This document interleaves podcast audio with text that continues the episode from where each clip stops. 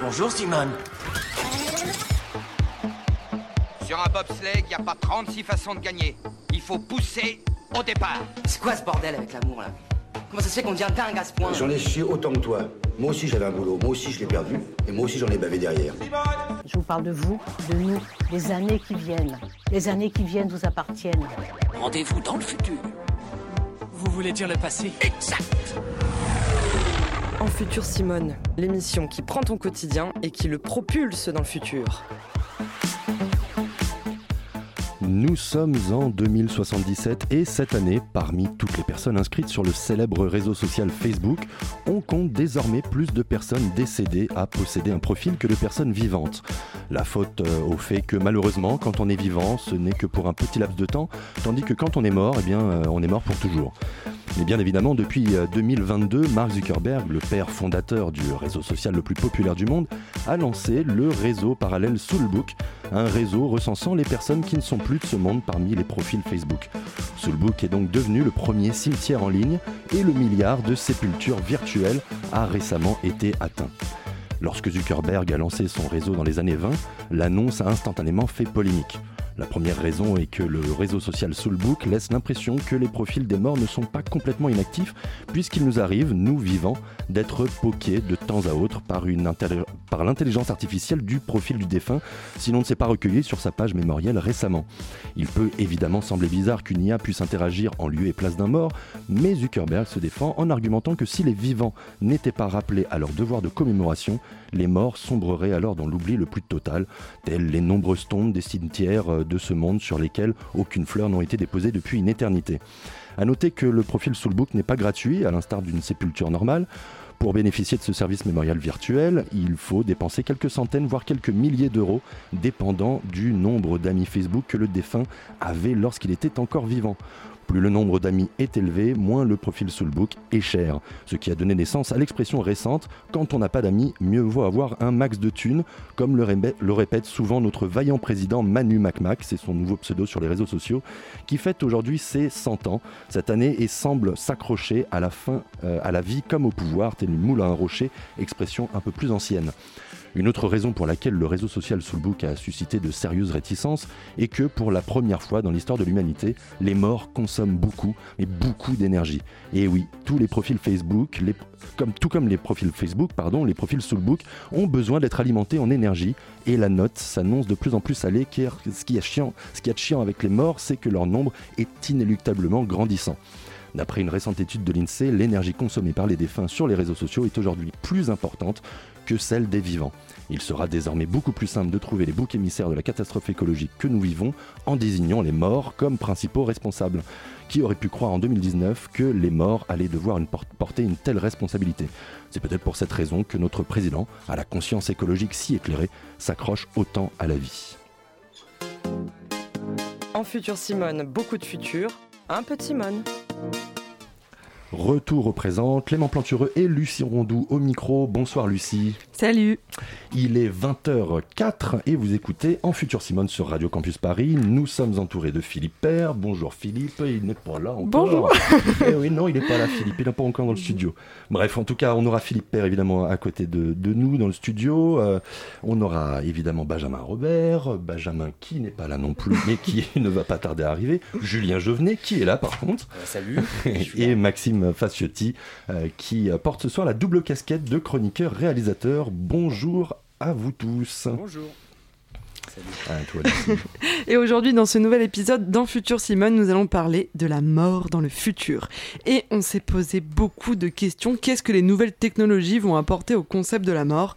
De quoi mourra-t-on demain? Et surtout, est-ce qu'un jour on ne mourra plus? Nous parlerons des chanteurs qui ressuscitent le temps d'un concert grâce aux hologrammes avec Julien. Ces petites technologies vont se développer de plus en plus dans le futur.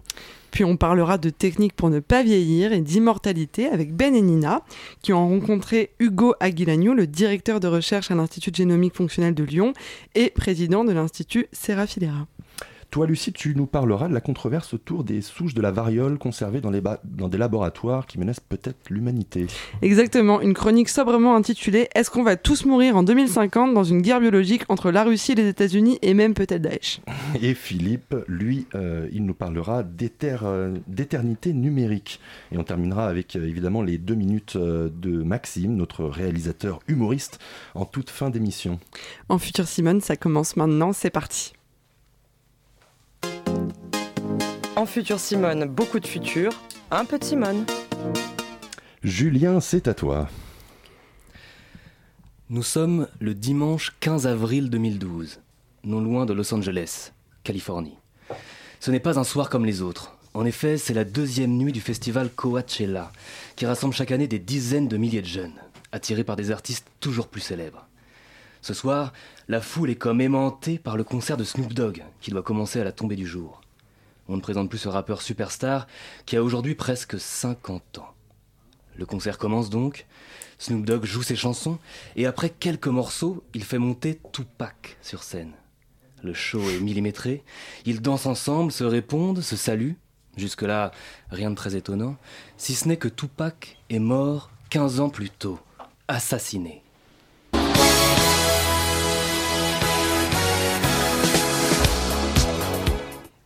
Le public est médusé. À côté d'un Snoop Dogg vieilli et un peu ralenti, Tupac donne tout, harangue la foule, comme s'il avait encore 25 ans, soit l'âge de son décès. J'aime mieux m'en aller du temps que je suis belle, qu'on ne me voit jamais, fanée sous ma dentelle, fanée sous ma dentelle. Il a aussi un halo bleuté autour de lui. Qu'est-ce que ça peut bien être? C'était en fait un hologramme, une image de synthèse en 3D. L'année dernière, en France, un spectacle du Palais des Congrès a réuni des hologrammes de Claude François, Dalida, Mike Brandt et Sacha Distel. Les quatre, presque en vrai, dans un show de plus d'une heure et demie. Alors, comment procède-t-on pour ressusciter ces idoles d'un autre temps? Un article du Huffington Post euh, décrit un peu le processus. Pour des artistes comme Claude François, avec qui les enregistrements vidéo sont plus rares que de nos jours, où tout est capté en permanence, c'est un travail d'orfèvre. Pour recréer son visage, ses expressions, on utilise des photos qui sont ensuite recolorisées et animées. On peut obtenir alors un masque 3D programmé à Saint-Géclaude. Pour le corps, on fait appel à une doublure, quelqu'un de son gabarit qui danse ses chorégraphies, filmé et enregistré sous tous les angles pour recréer une image 3D. La doublure porte bien sûr ses fringues pailletées, ses pantalons pas de def, sa chemise à jabot, son nœud pape géant. Toutes ces choses avec lesquelles il était bon d'aller. C'est donc un travail de montage, d'assemblage, comme une statue de cire 2.0 en quelque sorte. Faut savoir que chacune de ces doublures coûte environ un demi-million d'euros. D'ailleurs, les concerts de fantômes sont encore assez rares. Mais avec les milliards d'heures de vidéos, les tonnes de photos stockées, les enregistrements en tout genre de concerts, d'interviews, les progrès de l'intelligence artificielle et de l'infographie, on pourrait imaginer des chanteurs ressuscités, des pseudo-interprètes fidèles aux personnalités originelles mais artificielles et désincarnées. Peut-être que dès qu'un musicien aura eu un succès jugé suffisant ou généré assez de millions, le concert à perpétuité lui sera garanti, même sans lui. On oubliera sa carcasse au Père Lachaise. Cela dit, dans ce putain de cimetière, j'ai perdu mon humeur morose. Jamais plus personne ne vient m'emmerder quand je me repose à faire l'amour avec la terre. J'ai enfanté des petits vers blancs qui me nettoient, qui me digèrent, qui font leur nid au creux de mes dents. Personnellement, je crois que je suis pas encore assez nostalgique pour aller voir ce genre de concert. Mais euh, pour ceux que ça tente, une tournée mondiale d'un fantôme d'Amy Winehouse est bientôt prévue. Aussi, il y a quelques mois, une intelligence artificielle a créé une chanson à partir de tous les titres des Beatles. Elle les a enregistrés, comparés et a composé une chanson dans ce style. Le résultat euh, passe à peu près, mais bon, franchement, c'est sans âme, euh, plat et ennuyeux. Voilà, c'est un peu rassurant. En attendant de voir euh, Jacques Higelin, Bachung, Aretha Franklin ou Barbara à l'affiche des festivals de l'été, il reste tout de même leur voix. En fait, euh, les fantômes sont déjà parmi nous. Mes amis, ne pleurez pas. Le combat continue sans que quelqu'un écoutera ma voix, je serai vivant dans votre monde à la con.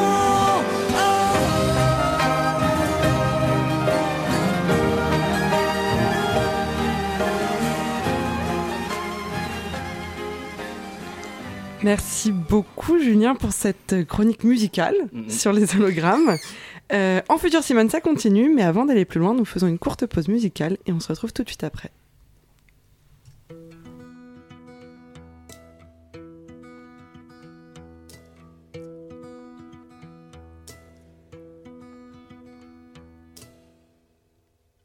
My lady Dapanville,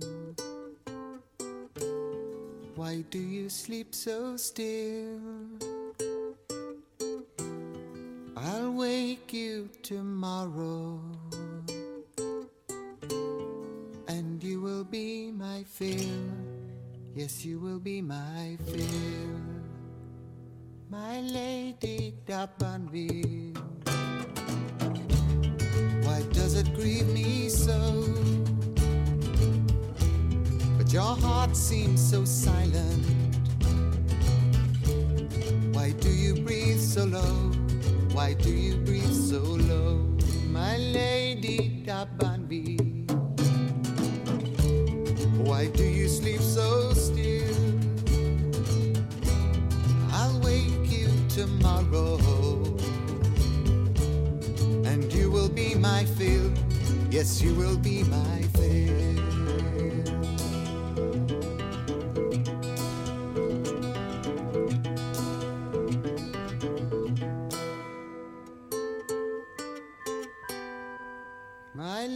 lady Dabanville, you look so cold tonight. Your lips feel like winter. Your skin has turned to white. Your skin has turned to white. My lady Dabanville, why do you sleep so still? I'll wake you tomorrow, and you will be my fill. Yes, you will be my fill. La la la la la la. La la la la la la. La la la la la la. La la la la la la. La la la la la la.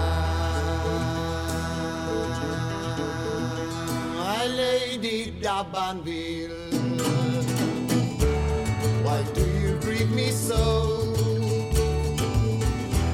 But your heart seems so silent.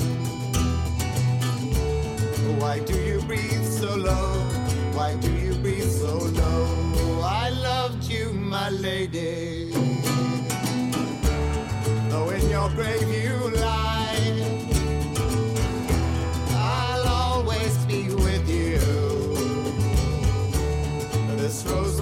never die. This rose will never die. I loved you, my lady. Though in your grave you lie,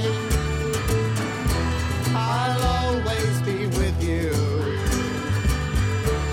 This rose will never die. This rose will never die.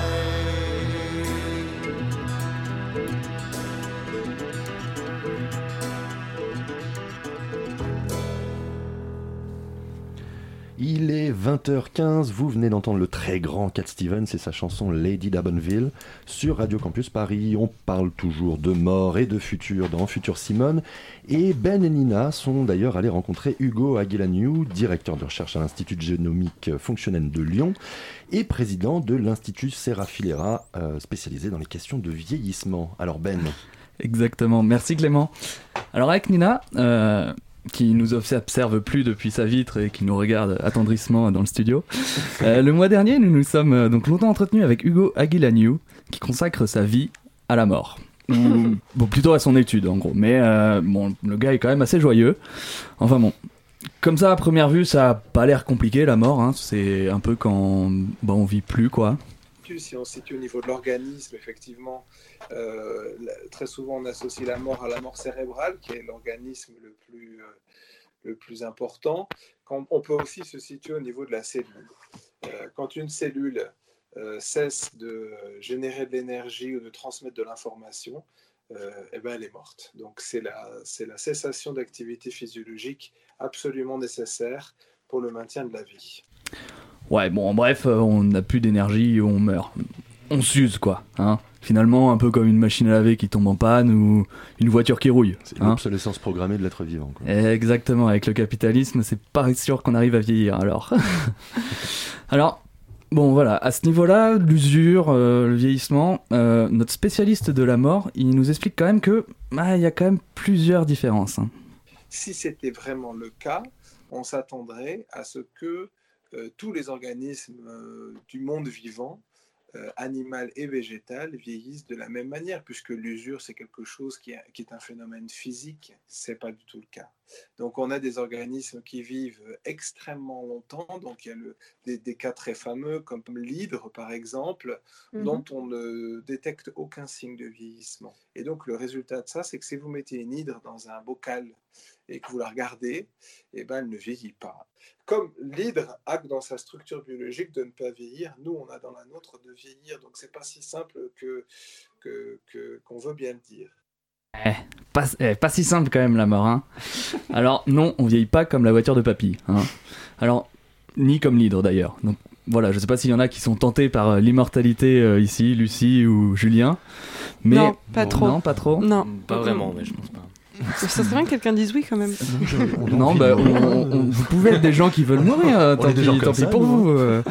Mais alors, bon, s'il y en a qui veulent quand même vivre un petit peu plus longtemps, hein, euh, on- comme on avait un spécialiste avec nous, euh, on a quand même voulu voir s'il n'y avait pas des petites techniques pour ralentir le vieillissement, par exemple, sans parler de- d'immortalité. Alors voilà, histoire que bon, Lucie ou Julien évitent les rides, par exemple, ou que Clément te garde tes petites fesses de jeune. hein. Donc du coup, on lui a demandé un petit conseil. Mais il y a une chose qui est certaine, c'est que quand on mange moins, euh, métaboliquement, euh, il y a des signaux qui sont envoyés à notre corps qui comprend qu'il faut qu'il dure plus longtemps et ce n'est pas euh, une sous-alimentation ou une, malnutrition. La restriction alimentaire, c'est manger un petit peu moins que ce qu'on appelle la nutrition ad libitum, c'est-à-dire ce qu'on mange quand on a de la nourriture à, volonté. Et par contre, on n'a rien qui manque. Donc, il n'y a pas de nutriments essentiels qui viennent à manquer. Bon, là pour moi, je pense que l'immortalité c'est loupé, hein, perso. Je suis pas prêt d'être immortel s'il faut moins manger. Mais euh, d'ailleurs, j'y pense, euh, si j'étais une hydre en fait euh, immortelle, je sais pas, enfin, hum, l'immortalité des millions d'années, euh, je pense qu'il y a longtemps que j'aurais fini par coloniser le monde, je serais devenu président de l'univers, je sais pas, j'aurais fait un truc cool quoi. Alors, ah ouais, non, peut-être pas en fait. Enfin, à moins que bah, elle soit peut-être pas si immortelle que ça finalement. Bah, Immortel, ça veut dire que vous ne mourrez pas. Donc, euh, ne, ne pas mourir, ne pas vieillir sont deux choses bien distinctes. Parce que l'hydre, euh, qui vit d'habitude dans, de- dans l'eau douce, euh, dans des rivières ou dans des lacs, euh, évidemment, meurt euh, et meurt de prédation. En fait, il faut bien avoir en tête que le vieillissement, il y a- il y a- c'est un, un phénomène encore très, très discret dans le règne animal. hein. Il y a très très peu d'organismes qui meurent de vieillissement. Allez, bim, hein C'est qui les champions du monde du vieillissement? Eh, elles font moins les malines, hein Quand elles se font bouffer par les hydres. Alors, bon. Alors, en fait, euh, c'est pas, loin, mais c'est pas tout à fait ça quand même hein, pour les hydres. Bon, alors, désolé, revenons à nos moutons euh, et à notre chercheur de la mort. Euh, avec Nina, on s'est quand même demandé également comment ça s'étudie la mort? Alors, comme on avait un spécialiste avec nous, alors pour la séquence qui suit, les spécistes qui nous écoutent, coupez peut-être la radio, parce qu'à votre avis, vous, là dans le plateau, comment on étudie la mort dans un labo, par exemple, Clément? Est-ce que tu as une idée? Je sais pas, on prend plein de trucs morts et on regarde au microscope, euh, je sais pas. Non, on, on prend des cellules et on, je sais pas, on, on leur met de la fumée de cigarette dessus ou des trucs pour qu'elles euh, se détruisent plus vite. Ouais, mais là, sans fumer de cigarette, comment tu fais pour, pour essayer de voir un peu les limites de la mort, euh, voir jusqu'où les, jeux- jusqu'où les organismes peuvent aller au maximum? Tu tapes dessus Tu fais plein de Bah là, là, du coup, il risque de mourir. Donc, les résultats de l'expérience, c'est assez rapide. tu prends 10 000 rats et tu fais à chaque fois, euh, enfin tu les, les- tu les élèves dans des conditions différentes, je sais pas, enfin tu les. Ah, il y, a- y y Ouais, y y des idées, il y a- une idée un peu comme ça. Alors Hugo Aguilanu, lui, il étudie surtout des vers. Et alors, il y en a certains à qui il a imposé une restriction alimentaire, et d'autres à qui il a enlevé euh, l'appareil reproducteur. Et d'autres où, euh, où- qu'on qu'on subit la totale, les deux. Et il a obtenu un peu des résultats quand même très inattendus. Quand, quand vous enlevez la lignée germinale, vous avez une augmentation de 60% de la longévité. Donc un ver Ah qui vit 19 jours vit 40 jours. Quand vous faites de la restriction alimentaire, vous avez 40%, 50% suivant les protocoles. Et là, en combinant les deux, on a eu une sorte de boost incroyable et les vers ont eu une augmentation qui était de l'ordre de 600%. Donc chez Ah oui. l'homme, 600%, ça voudrait quasiment dire euh, 750 ans, quoi. Mais, ça veut dire que euh, si je jeûne, je peux guérir du cancer par exemple, ou si je jeûne, je vis plus longtemps? Ah, alors c'est pas c'est pas un jeûne, c'est vraiment euh, manger un peu moins que sa faim. Ce qu'il appelle la restriction alimentaire, c'est vraiment se restreindre, mais sans avoir de carence euh, dans l'apport nutritif. Voilà. Mais euh, ouais, je pense que a priori, de ce qu'il nous racontait, c'est que les excès, etc. C'est pas c'est pas Jojo pour la vieillissement quoi. C'est-à-dire qu'il faut, il faut Voilà. manger, mais quand même avoir un peu faim encore à la fin Ouais, il faut garder, quoi. faut garder un peu cet, cet esprit de torture d'avoir faim, hein. d'avoir faim. Ma grand-mère, elle disait quand on sort de table, il faut pouvoir manger encore un poulet entier. Voilà. Mais ça, c'est une Bisous, mamie. grand-mère, hein. Une grand-mère Ouais, mais moi gars. clairement je peux plus euh, après manger manger un brin de salade alors. Mal barré. Voilà. Alors, bon, avec les vers, il a quand même réussi euh, à les faire vivre 600% de fois plus longtemps que leur âge euh, de base. Donc, si on transpose ça à l'homme, ça fait 750 ans. Alors, on va pas se mentir, vivre 750 ans euh, sans appareil reproducteur, pour le dire scientifiquement, et en pleine restriction alimentaire, ça fait quand même moyennement rêver. Hein. S'il y a seulement Netflix pendant 750 ans pour se divertir, ça fait juste. Mais par contre, euh, s'il y a un médicament qui existe, euh, moi je suis plutôt chaud quand même. Enfin, je sais pas vous, mais euh, moi ça me tente. Mais a priori, que c'est quand même pas demain la veille. hein. Donc, il n'existe pas encore de traitement. hein. Vous pouvez pas. Tout ce que vous pouvez trouver sur les étalages de, de pharmacie qui, qui, qui se vend anti-aging ou je sais pas quoi euh, n'a pas été, n'est pas du tout. Il n'y a rien de prouvé. Voilà, stop, c'est du pipeau, n'achetez pas Bon, par contre, euh, il existe a priori des molécules qui sont en plein développement actuellement et qui portent le doux nom de molécules sénolytiques. Et ça, ça risque d'être bien plus efficace que les petites crèmes Nivea. Et les Mhm. médicaments sénolytiques sont des médicaments qui ont pour fonction d'enlever dans notre corps un type de cellules qui sont des cellules vieillies, qu'on appelle des cellules sénescentes. Et on s'est rendu compte chez la souris que quand on enlevait ces cellules du corps, chez la souris on peut le faire de manière génétique, mais maintenant on cherche des molécules qui seraient capables de faire ça, et ben on obtient des animaux qui vivent souvent 30 à 40% plus longtemps et en bonne Ah oui. santé. Ouais, 30 à 40% plus longtemps quand même. Pas négligeable, hein. Nous, les humains, ça nous amène à quoi? 130, 140, 135 ans, un truc comme ça, je pense. Alors, bon, bah pourquoi pas, euh, vu comme ça, moi ça me tenterait, quoi. Alors, évidemment, bon, c'est compliqué de parler de la mort sans aborder le transhumanisme en 2019. Donc, on a senti avec Nina que, en parlant de transhumanisme, euh, ça avait tendance à agacer quand même un poil notre chercheur. Retarder la mort chez l'homme, pour moi, c'est pas, c'est ni souhaitable ni, euh, c'est pas un objectif. Mhm. Après, quand on pousse euh, la chose plus loin en disant, bah maintenant, on va tuer la mort. euh, en fait, ça, c'est ça qui me dérange. Euh, D'abord, ça a un petit peu fracassé le domaine de, de recherche dans lequel je travaille, parce que clairement, il y a une partie des, chercheurs qui se sont mis du côté transhumaniste, mais pas Mhm. le transhumanisme. Essayons de réfléchir à ce que nous allons devenir, le transhumanisme très affirmatif en disant c'est la fin de la mort, c'est machin. C'est machin, c'est machin, il y en a. Bon, alors, même si maintenant qu'on a lancé sur le transhumanisme, on ne l'arrête plus. Alors voilà, si vous devez retenir un message, ne vous faites pas trop d'espoir sur le transhumanisme. Hein, car oui, vous aussi, vous allez devoir. On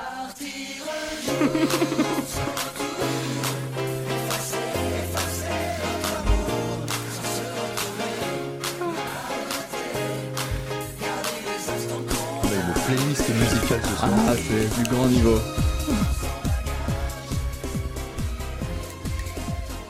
Bon, on est là jusqu'au bout, hein, du coup. non Ne pas regretter. Bon, désolé, j'ai fait ça hier soir, hein, m'en voulez pas. Bref, ne pas regretter. Alors, Ne pas regretter, c'est pas forcément facile, hein, puisqu'on finit quand même par comprendre que Hugo Aguilagnu, il aurait peut-être préféré débattre aussi d'autres thèmes que le transhumanisme.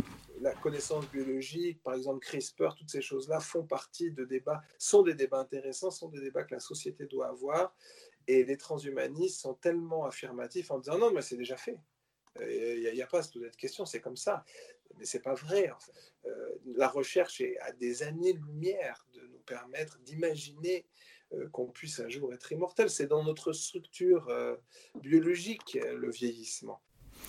Voilà, le mot de la fin, je pense. Hein. Le vieillissement est inscrit dans notre structure biologique. Donc on peut dire adieu au rêve d'être totalement... Oh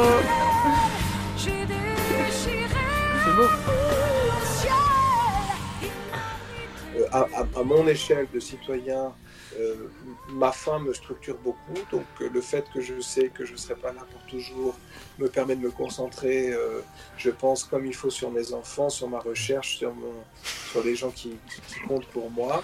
Et, évidemment, ce serait très déstructurant de tout à coup avoir une vie qui n'est plus de fin. Donc pour moi, et je pense pour beaucoup de gens, la fin, c'est absolument fondamental. Eh ben écoute, euh, merci beaucoup Ben euh, pour cette interview. Et on remercie évidemment Nina hein, qu'on a entendu euh, brièvement pendant dans les questions-réponses. oui, non, alors effectivement le son n'est pas dingue, mais enfin bon, c'était sur Skype, on pouvait pas faire autrement et je trouve que ça c'est quand même, on peut très bien entendre les réponses de, de Hugo Aguilagnou. Et d'ailleurs merci aussi à, lui, Hugo Aguilagnou qui a bien voulu répondre à, à nos questions. On le retrouvera d'ailleurs un petit peu plus tard dans l'émission avec notre jeu le Yamwai où il n'y a pas moyen. Mais d'abord, on va faire une petite pause musicale et on se retrouve juste après dans Future Simone pour la chronique de Lucie. A tout de suite. Yeah. Yeah. You ready, motherfucker?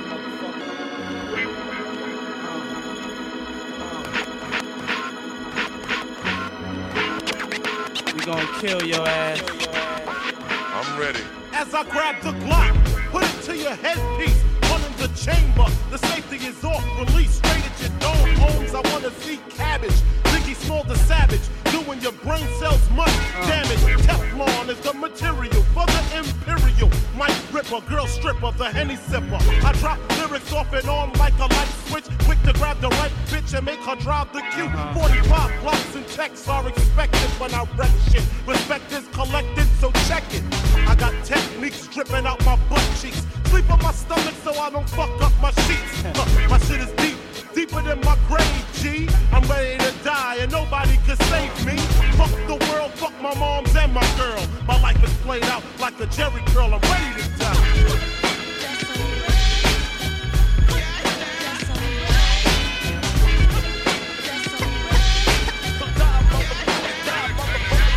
As I sit back look when I used to be a crook, doing whatever it took from snatching chains to pocketbooks.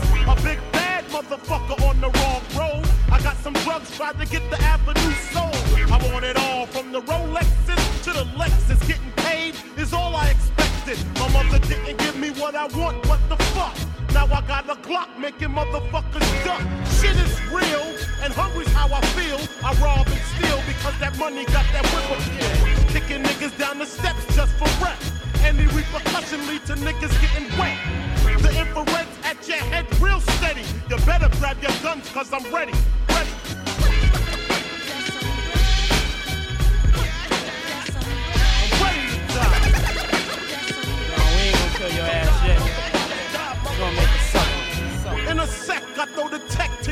Fucking neck. Everybody hit the deck. Biggie about to get some wreck. Quick to leave you in the coffin for slick talking. You better act like CC and keep on walking. When I hit you, I split you to the white meat. You swung a left, you swung a right, you fell to the concrete. Your face, my feet, they meet.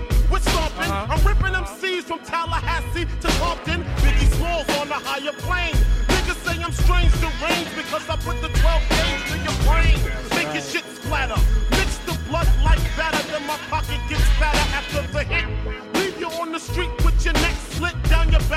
Tell where your motherfucking shit trip. The shit I kick, ripping through the vest. Biggie Smalls passing any test. I'm ready to die. I'm ready. Time to go. We gon' put you out your misery, motherfucker. Niggas definitely know what time it is. The notorious one in full effect.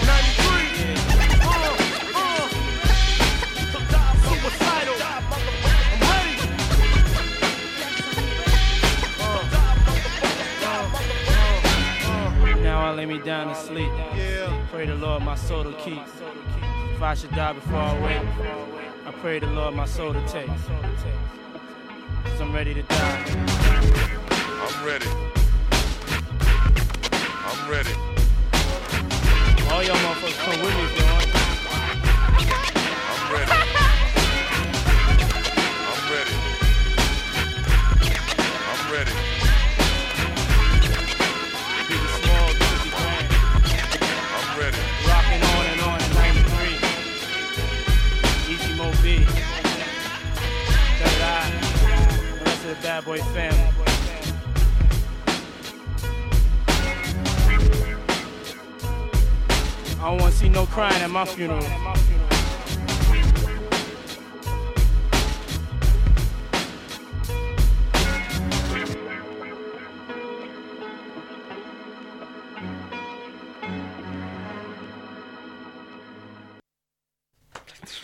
De retour euh, dans Future Simone, il est 20h32 minutes et on vient d'entendre Ready to Die de Notorious B.I.G. Euh, et d'ailleurs 20h15, euh, 20h32, c'est l'heure de la chronique de Lucie. je sais pas pourquoi, j'ai remonté un peu dans le temps, c'est au passé Simone. Euh, tu as décidé, toi Lucie, de te projeter dans un scénario catastrophe dans lequel la variole reviendrait à la surface de la Terre. Exactement, Eh et ben, j'ai même déjà le flash info. Après les 16 morts causés par la variole en Yougoslavie, l'Organisation mondiale de la santé observe avec la plus grande vigilance la progression de l'épidémie. Déjà, la Hongrie, la Grèce et l'Iran ont pris des mesures de protection et on ne peut plus aller de Yougoslavie en Italie sans certificat de vaccination. Alors, en l'occurrence, ici, ce n'est pas un journal futuri- futuriste, mais le flash info d'interactualité du 30 mars 1972. Car la variole, cette maladie qui sonne un peu moyenâgeuse à nos oreilles, on dit rarement à un collègue j'étais pas là au pot de natte parce que j'avais la variole, a été éradiquée de la surface de la planète au début des années 80 grâce à une énorme campagne de vaccination et d'information menée par l'Organisation mondiale de la santé. Et alors rappelle-nous un peu à quoi ça ressemblait euh, la variole? La variole, c'est une maladie infectieuse, très contagieuse, qui fait des gros boutons un peu croûtés partout sur le corps. Si vous êtes sur le point de passer à table, je vous conseille un petit Google Images, vite fait, toujours sympa. Et c'était surtout, et c'est une- surtout une maladie très mortelle. Avant de disparaître, la variole a tué et défiguré des millions de gens pendant des siècles.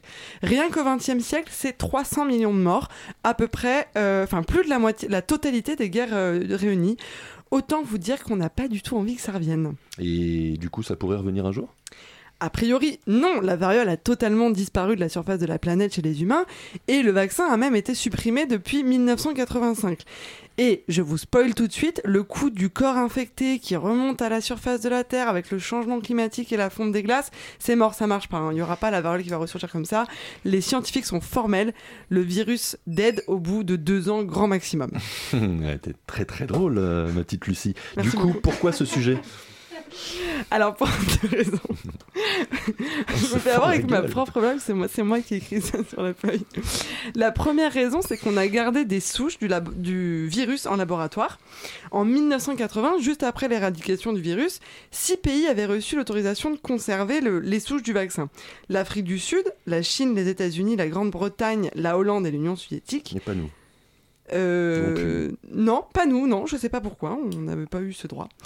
Et en 1996, euh, l'OMS demande la destruction des derniers stocks de virus de la variole d'ici au 30 juin 1999. Mais aujourd'hui, deux pays ont été contre cet avis de l'Organisation mondiale de la santé et ont conservé le virus. À votre avis, quels sont ces deux pays? Euh, Le Bangladesh et le Botswana. La Russie, oui, et l'autre? Les États-Unis. Les États-Unis, Ah ouais, ouais, on est quand même sorti de la guerre. Toujours dans les sales coups. hein. Enfin, en tout, cas... En tout cas, ces deux pays déclarent avoir conservé le virus, mais on n'est pas à l'abri que d'autres pays ou d'autres personnes, individuellement, aient conservé des échantillons illégaux et qu'ils circulent aujourd'hui. Et ça, ça fait flipper. L'OMS doit d'ailleurs se réunir en 2019 pour trancher définitivement sur cette question. Ouais, Je vous ai jamais euh, caché ce que j'avais dans mon frigo, mais. euh, On le savait, Ben. Voilà. Je dois vous avouer quelque chose ce soir. Tu fais trop peur. Et donc la seconde, euh, Lucie. La seconde raison qui pourrait faire que le virus réémerge demain, et elle fait encore plus flipper, c'est qu'en 2017, en 2017, pour 100 000 dollars de matériel génétique et de souches de variole de cheval commandées sur Internet, deux biologistes sont parvenus dans leur petit labo euh, tranquillement à synthétiser, à synthétiser euh, le terrible virus de la variole. Un des deux biologistes, David Siman, qui travaille pour une entreprise privée, insiste beaucoup sur la simplicité avec laquelle il a reconstitué le virus. Donc ça peut dire, ça, ça veut dire qu'on peut le qu'on peut le reproduire en fait avec la, la mallette du petit chimiste à la maison. euh? Bah, quasiment. Et en plus, euh, l'industrie génétique explose. Euh, D'ici à 20 ans, ce sera des milliards de chiffres d'affaires euh, euh, chaque année. Aujourd'hui, tu peux envoyer ta salive par la poste recevoir le séquençage de ton ADN. Donc, c'est pas impossible. Mais bon, côté OMS, on rassure, on a un vaccin. C'est comme ça qu'on a éradiqué la variole dans les années 80. Il marche bien. Si la variole revenait, on pourrait euh, l'éradiquer. Côté scientifique, on panique un peu plus. Oui, mais en fait, la maladie a disparu depuis 40 ans, donc on ne sait pas vraiment ce que ce vaccin vaudrait aujourd'hui si le virus revenait, parce qu'un virus comme la, brique- comme la grippe, par exemple, ça mute. Or, la grippe, c'est 11 gènes, la variole, c'est 250, donc bon courage pour trouver le bon vaccin si le virus a muté. Ouais, c'est compliqué tout ça. Et en plus, si le virus revenait, seuls les pays riches ont des vaccins euh, en quantité limitée. Si par exemple le foyer de l'épidémie euh, démarrait au Venezuela, est-ce que les États-Unis débloqueraient leur stock de vaccins pour aider le Venezuela? Rien n'est moins sûr.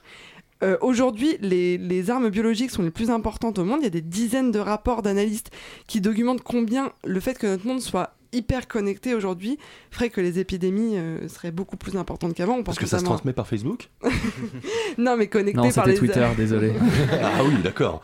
Connecté par aviaire, en les fait, avions, le train, tout ce qu'il n'y avait pas en fait euh, il y a euh, 60 ans, enfin en tout cas dans une moindre mesure. Bon, en tout cas, j'essaie un petit peu de vous rassurer, mais l'été dernier, il y a un laboratoire qui, euh, face à tout ça, a, euh, s'est entraîné sur des varioles animales, car il y a beaucoup de varioles animales, et a trouvé un traitement, le tecovirimat, et qui a priori pourrait fonctionner si le virus revenait. Et je m'arrête- je m'arrête là, parce qu'à force de parler de scénario catastrophe, ça pourrait donner de mauvaises idées. Oh bah non, c'était bien. Enfin, moi, je- ça me foutait truc- dans une, dans une le- humeur. Le truc qu'ils ont trouvé, c'est pour les animaux. Oui, alors en fait, ils ont, eux, ils ont testé ce médicament, là, le tecovirimat, sur des animaux, mais les, en gros, les, le- les deux biologistes qui ont reconstitué le virus de la variole humaine, ils l'ont fait à partir d'une souche animale. Ah oui, Disons qu'à partir d'une souche animale, c'est plus facile euh, de reconstituer le. enfin, voilà. Et le traitement, c'est pareil. Si Ah, ça marche sur les animaux, il y a des chances que ça marche sur nous. Bah, surtout qu'au XVIIIe siècle, quand on a découvert en fait comment on pouvait lutter contre la, la variole, on, en fait, euh, il y avait la variole bovine et on avait, euh, on avait observé que les personnes qui traînaient euh, à côté des vaches toute la journée, qui possédaient ce, ce virus de la variole bovine, eh bien ces gens-là étaient complètement immunisés. Donc c'est à partir à de ce moment-là, en Ils fait, avaient que- effectivement des croûtes, mais seulement sur les mains, car ils trayaient les pieds des vaches. Du coup, la variole se divise, mais ça leur servait de vaccin en fait. Donc, Pasteur, c'est un agriculteur, quoi. Alors ouais, dire, euh, bah, hein. du coup, euh, c'était pas Pasteur, c'était un, c'était un médecin anglais, mais oui, oui, plus ou moins, je pense qu'il a fait ça dans les Le champs. pasteur, c'est pas le vaccin. hein. Pardon. Ouais, non, mais là, j'ai pas. Bah la rage quand même, hein, c'est un petit vaccin, la Ouais. rage. hein. Non, mais pas de la variole, pardon. non, pas de la Excusez-moi. variole, pas de la Oui, variole. mais bon, on disait Pasteur. Ouais, enfin les vaccins en général, quoi. Ah, c'est un Excuse-moi vaccin, de c'est pas avoir Pasteur. étudié le cas de la variole de Juste un près. Il, il.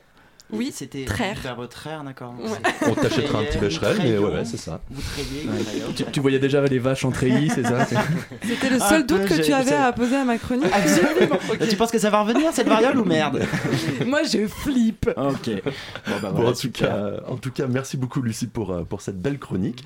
Je, je reviens vers toi Ben, euh, car tu as soumis Hugo euh, Aguilagnou euh, au jeu du Yamwai ou Yapamwai. Ouais, ben, euh, merci Clément. Donc avec Nina, on a interviewé euh, Hugo Aguilagnou et donc à la fin de l'interview, on lui a posé quelques questions, comme on fait habituellement sur le Yamwai ou Yapamwai. on se posait donc le- la question, il y a moelle ou moelle, euh, de rajeunir en se transfusant du sang jeune. Ah, euh, il y a moyen. Il y a moyen. Ah. En tout cas, enfin, on ne sait pas le faire tout de suite, mais dans un certain temps, il y a des données chez la souris qui suggèrent qu'il y a moyen. D'accord. Voilà. Euh, Il y a moyen ou il n'y a pas moyen qu'un jour nous remplacions nos organes vieillissants grâce à des cellules euh, reprogrammées? Dans encore plus longtemps, oui, il y a moyen, pourquoi pas, oui, c'est une piste, effectivement. Euh, utiliser la régénération, euh, les, cellules, euh, les cellules souches pour faire de la régénération des organes et puis remplacer des organes contre lesquels on n'aurait pas de rejet puisque ce seraient les nôtres, puisque ce seraient des cellules qui seraient issues de nous. Donc, dans un bon moment, il y a moyen. Alors, en France, euh, aujourd'hui, l'espérance de vie a plus que doublé en 200 ans. On est passé de 35 ans en- dans les années 1800 à 79 ans aujourd'hui. Est-ce qu'il y a moyen, et est-ce que c'est raisonnable d'imaginer que nous vivrons en moyenne 160 ans en, dans 200 ans? Alors ça, c'est mon opinion personnelle, mais je pense qu'il n'y a pas moyen. Je D'accord. pense qu'il n'y a pas moyen parce que l'al- l'allongement de la durée de vie jusqu'à présent, c'était essentiellement lieu- lié, au progrès de la médecine et on n'a pas encore vu l'impact de la science et je pense que ce sera plus lent. D'accord. Est-ce qu'il y a moyen ou il n'y a pas moyen de rallonger euh, nos chromosomes qui euh, se raccourcissent euh, avec l'âge pour euh, vieillir plus vieux? Ça y est, moi, mais compliqué, compliqué, très compliqué. Il n'y a presque pas moyen, je dirais. D'accord. parce que c'est pas tout à fait souhaitable d'avoir des cellules, des chromosomes très longs partout. D'accord. Alors, Euh, on, a également vu l'interview d'un scientifique qui se disait euh, biogérontologue, donc Aubrey de Grey. Ah, Et oui, donc, Aubrey. je sais pas si vous le, donc, a priori, vous le Ah oui, connaissez. bien sûr, bien sûr, bien sûr. Qui ne connaît pas. Et donc, euh, qui disait que les personnes dans 20 ans vivront des centaines ou des milliers d'années. Mm. Euh, alors, à quel point il y a moyen ou il n'y a pas moyen Ah bah là, il n'y a pas moyen du tout. Il n'y a pas moyen du tout. euh, C'est très survendu, c'est Aubrey. c'est- Son métier, c'est de survendre les choses. C'est totalement. D'accord. enfin, c'est n'importe quoi. Il n'y a pas moyen. Ok. Et dernière. Ces recherches sont complètement. euh, Ah bah, il cherche très peu. Euh, il parle beaucoup dans les, dans les journaux, mais il cherche très peu. Euh, en fait, c'est une, une activité de recherche qui est vraiment très, très, très, très, mé- très médiocre. Et dernière question, il y a moyen ou il n'y a pas moyen que l'homme cesse un jour d'être obnubilé par la mort? Ah bah ça, il n'y a pas moyen. C'est depuis tous les temps euh, qu'on est obnubilé par la mort, ça ne changera pas. C'est pour ça qu'il faut être attentif sur le débat, sur le débat éthique et public et que les jeunes doivent s'y occuper parce que ça, ça ne changera pas. Très bien. Bah, écoutez, euh, merci beaucoup Hugo Aguilagnou. Je rappelle que vous êtes euh, directeur de recherche euh, CNRS en génétique du vieillissement à l'Institut de génomique fonctionnelle de Lyon. Merci beaucoup d'avoir participé à cette émission dans Futur Simone ce soir et très bonne fin de soirée. Merci beaucoup, bonne fin de soirée. Euh, alors, on a eu un petit problème de son, mais bon, ça, il n'y a aucun problème. Euh, merci en tout cas, Ben et Nina, euh, d'avoir interviewé Merci. ce cher Avec grand, grand plaisir. Euh, alors Philippe, euh, Oui. bonsoir. Bonsoir. Enfin bonsoir en fait. Oui, bah oui, désolé, j'étais pas là. Alors, J'étais euh, absent. C'était à, à toi de nous parler euh, un peu plus de, de mort et de, de futur. Oui. Alors toi, tu t'es concentré sur le virtuel et euh, aux questions liées à l'éternité numérique. Explique-nous un peu ce que Alors c'est tout euh, ça. oui, donc c'était pas forcément le lancement qui était euh, qui était mis. Ah, en fait, moi, je, je lis ce m'interroge- mais oui, hein. oui, éternité numérique, c'est c'est plus un terme. En fait, j'ai vu, c'était une. Je vous avais dit ça, mais c'est une sociologue qui travaille sur un truc d'éternité numérique parce qu'en fait. Mort numérique. Le numérique, c'est quelque chose qui est, qui est diffus, euh, c'est c'est dans le temps, euh, tout le temps étalé. Et la mort, normalement, ça s'arrête. Donc, il disait que c'était un peu une oxymore de parler de mort numérique. Et donc, on parlerait plus d'éternité numérique. Mais en fait, je vais pas du tout parler. Enfin, si, peut-être un peu. La un peu, culture enfin, d'avoine en Ouzbékistan, De, mort euh, sur bah, Internet. quoi. En tout cas, c'est un sujet totalement futur parce qu'aujourd'hui, il suffit de, bah, de poser la question autour de la table qui a donné ces directives anticipées à Facebook pour son compte, pour son profil? Je l'ai fait il y a deux jours. C'est vrai si, j'étais en train de regarder les options. Non, tu déconnes. Oh, putain. Alors, t'as choisi quoi? Moi, j'ai absolument jamais regardé ça. Ah, et et t'as choisi un légataire par exemple? Euh, non, j'ai pas choisi de légataire. Ah, voilà. Bon, bref, ça change pas énormément dans mon truc, mais en tout cas pour dire qu'il n'y a pas grand monde quand même qui s'occupe aujourd'hui de dire à Facebook. ce Je me suis vraiment perdu sur Facebook, là. bon, bref, euh, on est jeune, c'est normal, vous allez me dire, préparer sa mort sur Internet, c'est une pratique qui a de grandes chances de se développer dans les temps à venir. Quand je parle de mort numérique, pour que tout le monde comprenne bien, c'est tout ce qui va concerner donc ton compte Facebook, mais aussi Twitter, Instagram, ta boîte mail, bref, tout ce qui compose l'identité d'une personne sur Internet. Et donc concrètement, il faut faire quoi? Eh ben écoute, c'est assez récent, mais par exemple sur Facebook, tu peux donner des directives anticipées. Comme Ah oui, faut dit faire tout quoi, à l'heure. Philippe? Ouais, bah ouais, voilà. Donc tu peux donner tes directives anticipées à un légataire sur ce sur ton compte pour qu'il devienne en fait euh, une, une espèce de, de page commémorative euh, pour que tout le monde, pour- tous tes contacts, tous tes 1600 euh, amis Facebook puissent te rendre hommage.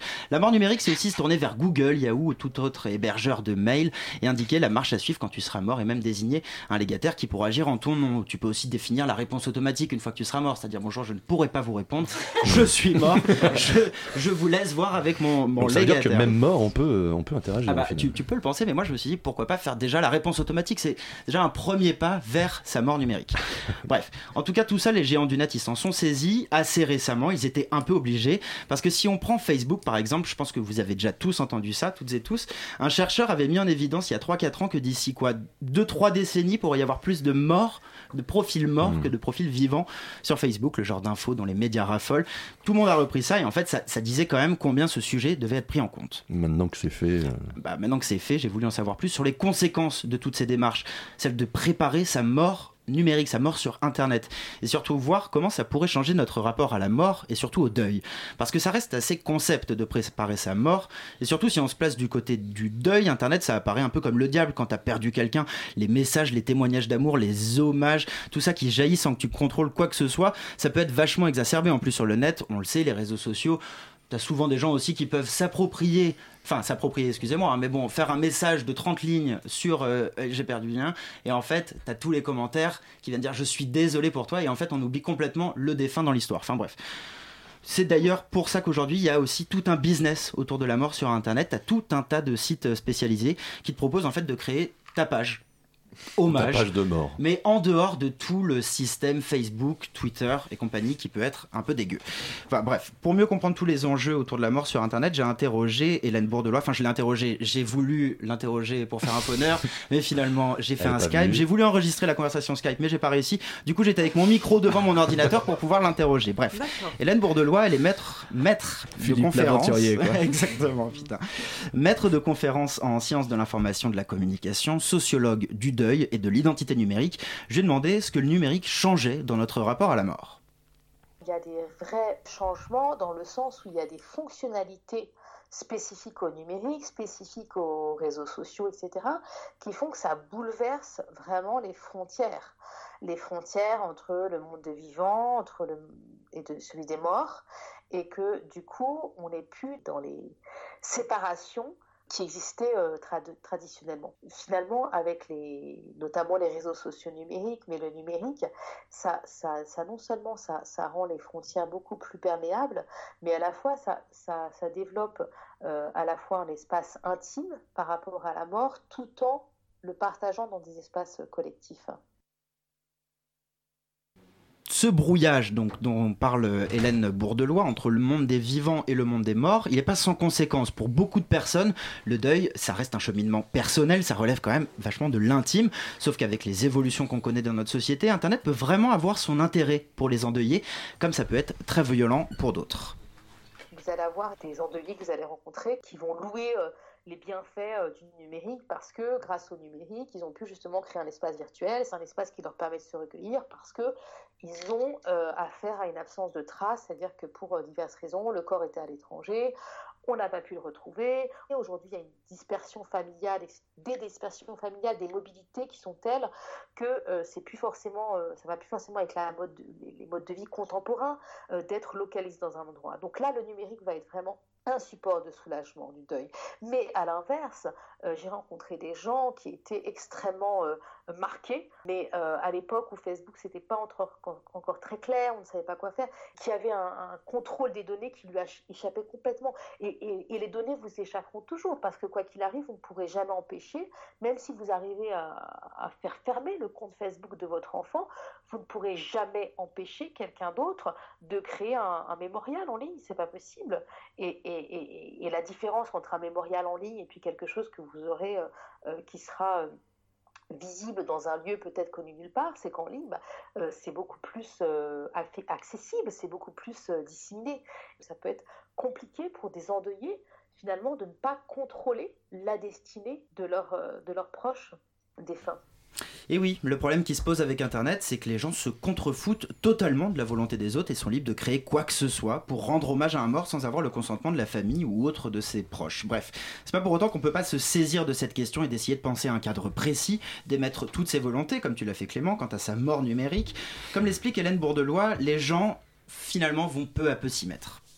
Aujourd'hui, les personnes sont de plus en plus sensibilisées. C'est-à-dire que les personnes y pensent, on le sait. Pour autant, ce n'est pas pour ça qu'on agit. Donc les, gens en parlent, après agir, sensibiliser, c'est encore une autre démarche. Cela dit, la réalité, c'est que les industries aujourd'hui, en tout cas les grandes industries du web, ont envisagé ce problème. Aujourd'hui, il est non seulement euh, clairement stipulé dans les règles comment pouvoir fermer le compte de quelqu'un, etc. Mais en tout cas en France, parce que les règles diffèrent, on reste encore dans un rapport quand même traditionnel au droit.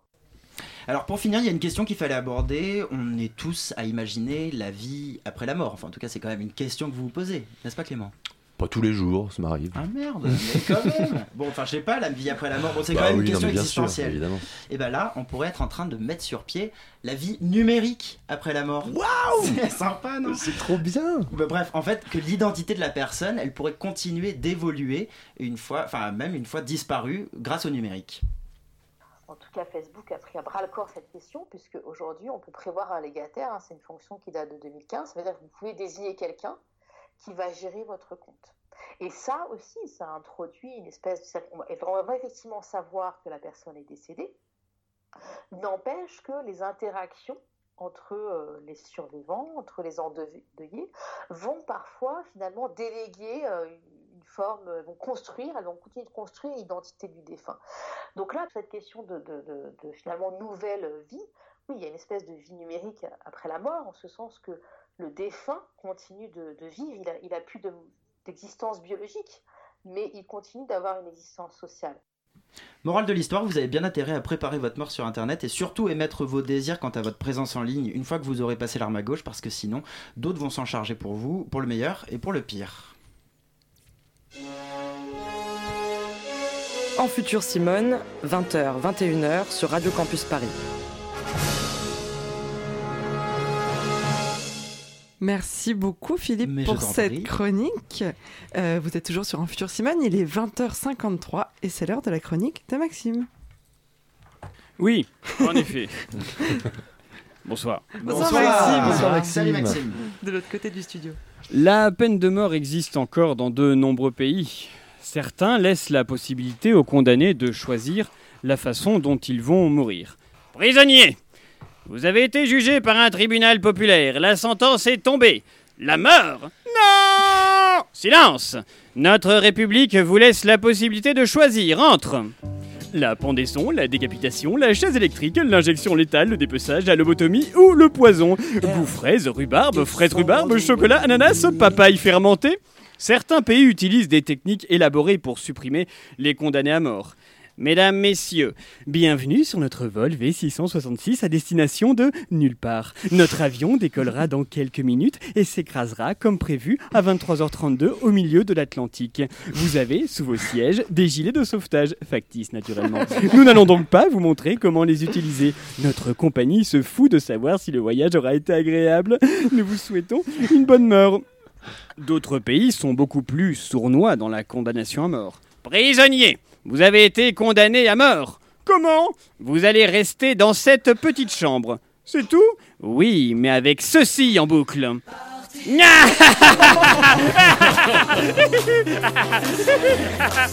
Certains pays ont beaucoup trop de condamnés à mort. Prisonnier, vous avez été condamné à mort. Avez-vous une dernière parole? Oui, je. Ah Désolé pour le trop, on n'a pas le temps. Suivant. Voilà, en espérant que cette chronique vous a plu, nous vous souhaitons une bonne fin d'émission. Merci Eh ben, beaucoup, merci beaucoup, Maxime. Maxime. De terminer sur cette note d'humour après avoir parlé de ce thème compliqué de la mort dans le futur. J'espère, euh, en tout cas, on espère tous que l'émission euh, vous a plu, euh, malgré les petits problèmes techniques évidemment qu'on a rencontrés. Euh, on a euh, évidemment travaillé l'émission assez tardivement, alors parfois c'était un peu décousu, mais bon, on espère que le résultat vous aura, vous aura plu. En tout cas, vous pouvez la retrouver très rapidement sur le site de Radio Campus Paris, mais aussi en podcast. Et on se donne bien évidemment rendez-vous le mois prochain pour une nouvelle émission. Et on traitera euh, probablement d'un thème plus léger. Oui, a Ah priori, le langage dans le futur. Voilà, probablement le langage dans le futur. Le, quel sera le prochain Verlan? Voilà, par exemple. C'est une bien. des questions qu'on va se poser. Peut-être que dans le futur, ça sera l'envers, quoi. Mais... Ouais, du coup. il est tard, il est tard. Jean. En tout cas, n'oubliez pas de liker notre page Facebook et de nous suivre sur Twitter pour vous tenir au courant des prochaines émissions dans Futur Simone. Merci à toutes et à tous de nous avoir écoutés ce soir. Merci à toute l'équipe dans Futur Simone.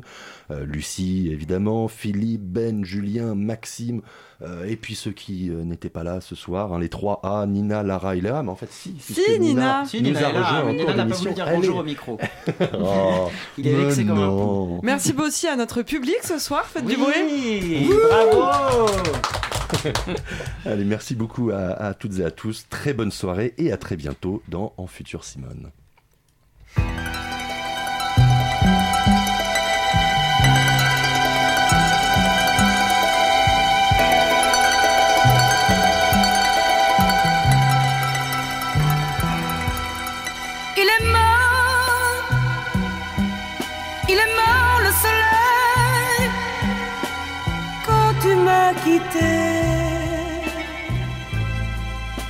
Il est mort l'été.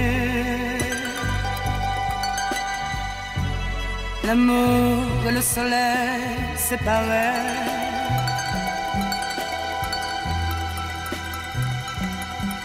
Il est mort. Il est mort le soleil, mais je suis la seule à porter le deuil.